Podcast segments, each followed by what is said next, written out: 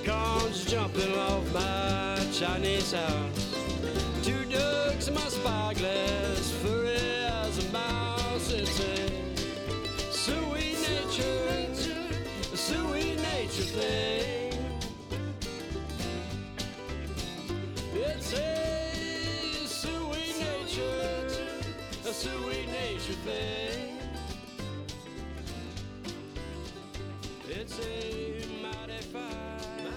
Welcome to Yarns at Yin Hu, a podcast about the fiber arts and other post apocalyptic skills.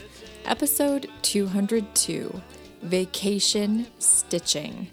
This episode will drop on Friday, July 20th, 2018, but it has been previously recorded. So I won't talk about any finished projects, but I will talk quite a bit about things that I'm taking on vacation to stitch on while I'm visiting beautiful Provincetown, Massachusetts, my most favorite vacation spot. So I hope you enjoy the episode. As always, you can find photographs, show notes, and links to things I talk about on my website, Yarns at Yin. You can also meet Yarns at Yin listeners who are fascinating and very intelligent by joining in the conversation on the thread on Ravelry.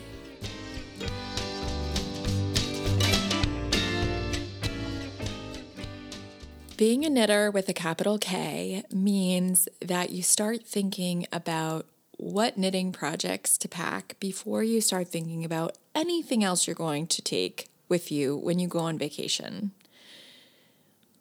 I definitely fall into that category. And certainly for me, sock knitting is the ideal travel and beach knitting.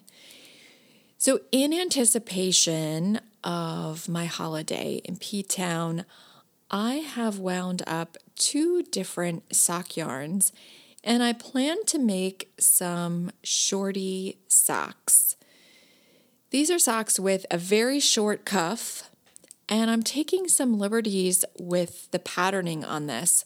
I thought it would be interesting to take the center panel from my Humblebee sock pattern and put it along the outside of the top of the foot. There are many sock designs that have as their essential design element some sort of panel that runs down the side of the foot. The Humblebee socks are patterned all over and there's a panel down the back, but I just thought about moving it to the side of the foot and knitting up some quick socks. The yarn I've selected is some yarn dyed by Carol of Foster Sheep Farm. She has Carol's dyeing is so beautiful. She has such a great color sense. She dyes in a range of colors, not just her favorite. In fact, it's difficult to tell what her favorite colors are. She does that good a job of coming up with different colorways. And she dyes on American made superwash merino yarn. It's a great sock yarn. It's a very plump sock yarn. It borders on the feel of a sport weight yarn when you're knitting with it. So it makes really dense, scrumptious socks. I have some in a beautiful blue colorway, kind of like it's kind of like knitting with denim colors. So I have some balls of that all ready to go and cast on, and the cuff started on two socks. It's a great preparation for on the go knitting because you don't have to think about casting on, it's already done. The second yarn I chose is a yarn hand dyed by Hope of Hope's Favorite Things, and she released it when I came to the shop with my Humblebee sock pattern. And these are like honey, flowery colors, and Hope made a gift of her hand dyed sock yarn. So I've balled that up in two different balls and got socks started, and the cuff started on those as well. So they will all go into my project bag with the laminate lining, which is my perfect beach knitting project bag. Super ready to go. A larger project that I'm bringing along is something that I've been wanting to start all year, but haven't managed to do, and that is what will eventually become a felted tote. When I was shopping at Rhinebeck last fall, I bought a beautiful set of leather handles for a tote bag, and they came with a pattern for a felted tote. I also purchased lamb's pride yarn in the colors that I wanted to use for the bag. It's kind of a striped look to the bag. It's knit on US size 10 and a half needles and then felted. So I thought it would be the perfect relaxed vacation knitting. Not something I will take on the beach, but maybe something to have in our Airbnb rental to speed along on while I'm there, and then I can finish, felt, and hopefully line the completed bag when I return from vacation. I've been saving up some smaller projects to take with me. I was the recipient of some pearl and loop earring kits from Hope. She picked them up when she visited TNNA earlier this spring, and I thought, oh, you know, they'll be the perfect thing to work on when I'm on vacation. And then I started thinking about this idea of making some jewelry. So I have an embroidery project that goes on a necklace. I have some copper tubing and an idea for a necklace and tassel project that I've sort of been turning over in my mind ever since I finished my aura shawl and ended up with a little bit of that beautiful samite yarn. I really want to turn that into some sort of I cord necklace with a tassel. And so I purchased some copper tubing pieces at the local hardware store. And I'm thinking about a way to combine those elements and make a really beautiful pendant necklace. I'll be taking my spinning on vacation. I mentioned it in the previous episode. I'll be taking my Jenkins spindles with me and making some time to spin each day in a different location and take a photo because I'm on Team Jenkins Turkish for Tour de Fleece this year. And I thought it would be a great way to show listeners around my favorite town. So I'll be posting to social media and including those photos on the Ravelry threads as well. Finally, I'll be taking some sashiko mending to do on vacation. With my friend Mary, who is my woodworking tutor. I haven't talked about it much on the podcast, but I have a colleague who is quite skilled in woodworking. She's one of the technology teachers in the district where I work, and we've collaborated on a number of things, including some embroidered necklaces that I've posted on social media in the past. And our latest endeavor is to do some wood turning. So at the end of the year, last day of school, when everyone was emptying out of the building, we were in the wood shop with our protective eyewear and working with the drill press and the lathe. And she is helping me through some kind of top secret projects that will eventually become Christmas gifts. In addition, we started talking about sashiko stitching and the idea of embroidering on some jeans.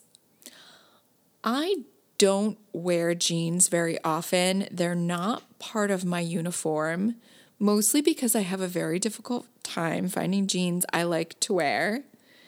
I prefer dresses and tunics to pants most of the time. But this idea of hand stitching on jeans really intrigued me. And it was a project that Mary and I could work on together, send pictures back and forth, that kind of thing. So, after several visits to different thrift shops in my hometown and in the traveling I've been doing this summer, I managed to find a pair of very worn jeans in a fit that's not perfect, but it's doable. And I think I will love these jeans more as I put my own stamp on them with some hand embroidery and mending. I have cotton embroidery thread. I have some fabrics that I think would be nice to overlay in certain areas where the denim is very worn. And of course, I plan to search the internet and search social media for examples and ideas of how to go about getting started with this visible mending. I really enjoy looking at photographs of visible mending, but I haven't thought very much about how to begin on a project of my own. My sister Laura might be very helpful in this capacity in giving me some advising. She is the amazing stitcher whose work I sometimes post on social media. She has a great collection of ideas on her Pinterest page, and I'm thinking of enlisting her help with a consult before I head off on vacation. It's very unlikely that I will get to all of these projects, but I think to have an enjoyable vacation as a crafter, it's important to have options. Usually, what happens is I take along a variety of options and then I end up sinking into one or two projects, making a lot of progress on them and ignoring the others. And that's fine. I think the worst feeling is not to feel like you have something to work on or to look at what you've brought along and not feel like working on any of that. And then to feel like you have some amazing vacation downtime that could be dedicated to your crafting, but you don't have anything with you that you particularly want to do. So, having these options, you know, in different crafts, different focus levels, different media, I think will give me the options I need so that I can settle into what's really attracting me at the moment. Another important consideration for a beach vacation is beach reading, and I plan to take along several issues of Taproot magazine. I haven't made my way through every issue completely, and these these issues are so beautiful that it, it's really always worth going through back issues and rereading or rediscovering the recipes and the projects that are in there just to have a source of inspiration and also some points for meditation also because there are really some gripping articles in there and some important things to think about. I've also been looking at my bookshelves, and this year I will be taking a few poetry collections from Mary Oliver. Mary Oliver is a Provincetown poet. She was born in Ohio, I think educated in the Midwest, but most of her adult life she has spent living in Provincetown with her partner, Molly Malone Cook. Mary Oliver is 82 now She's been writing poetry for a very long time and she has been slowly and carefully honing her craft. She's known primarily for her observations of the natural world. So her collections are the perfect companion for a vacation in P Town. I highly recommend that you look into Mary Oliver's poetry if you aren't already familiar with it. It's accessible, it's readable, it's very beautiful, and I think its teaching allows us to look more carefully at the world around us. If you read one Mary Oliver poem, it should be Wild Geese. I will not share it on the podcast here today, but I will link it in the show notes. You should print out a copy. You should find a very quiet place out of doors and read this poem slowly and again and again. Today I'll share Mary Oliver's poem titled Breakage. It makes me think of taking a walk along the jetty that extends from the east end of town out to a remote beach that can only be reached by foot or by watercraft. There used to be a settlement way out there, but the homes have been moved back further to the west in town. They're some of my favorite homes in P Town because they have such a rich history. But now there are just two lighthouses out there, I think, and beach. Since it's very hard to get to, there usually aren't very many people out there. And you really need to dedicate a morning to walking that jetty if you want to spend some time there. It has been many years, perhaps more than 10 years, since I've walked that jetty, and I've just really been thinking about how much I want to do that and how much I need a physical journey to match the emotional journey that I've been on this year and to seek that quiet and that stillness at the very tip of the world. it's like you go out until you can't go anymore. I think that's what appeals to people who go to P Town is to kind of what it means to get to the end of something. It's what Michael Cunningham writes about in Land's End, his little travel guide to P Town, which is one of my reading companions whenever I go there. And I, I, think I just really need to make that journey.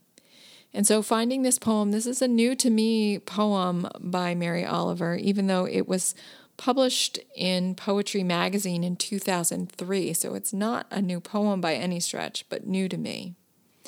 It's called Breakage. I go down to the edge of the sea. How everything shines in the morning light.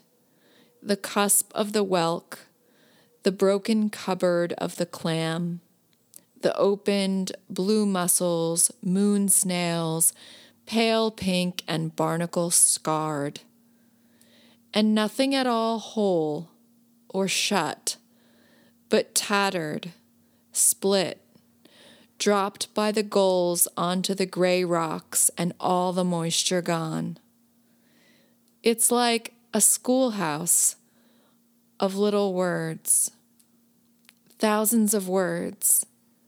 First, you figure out what each one means by itself the jingle, the periwinkle, the scallop full of moonlight. Then you begin slowly to read the whole story.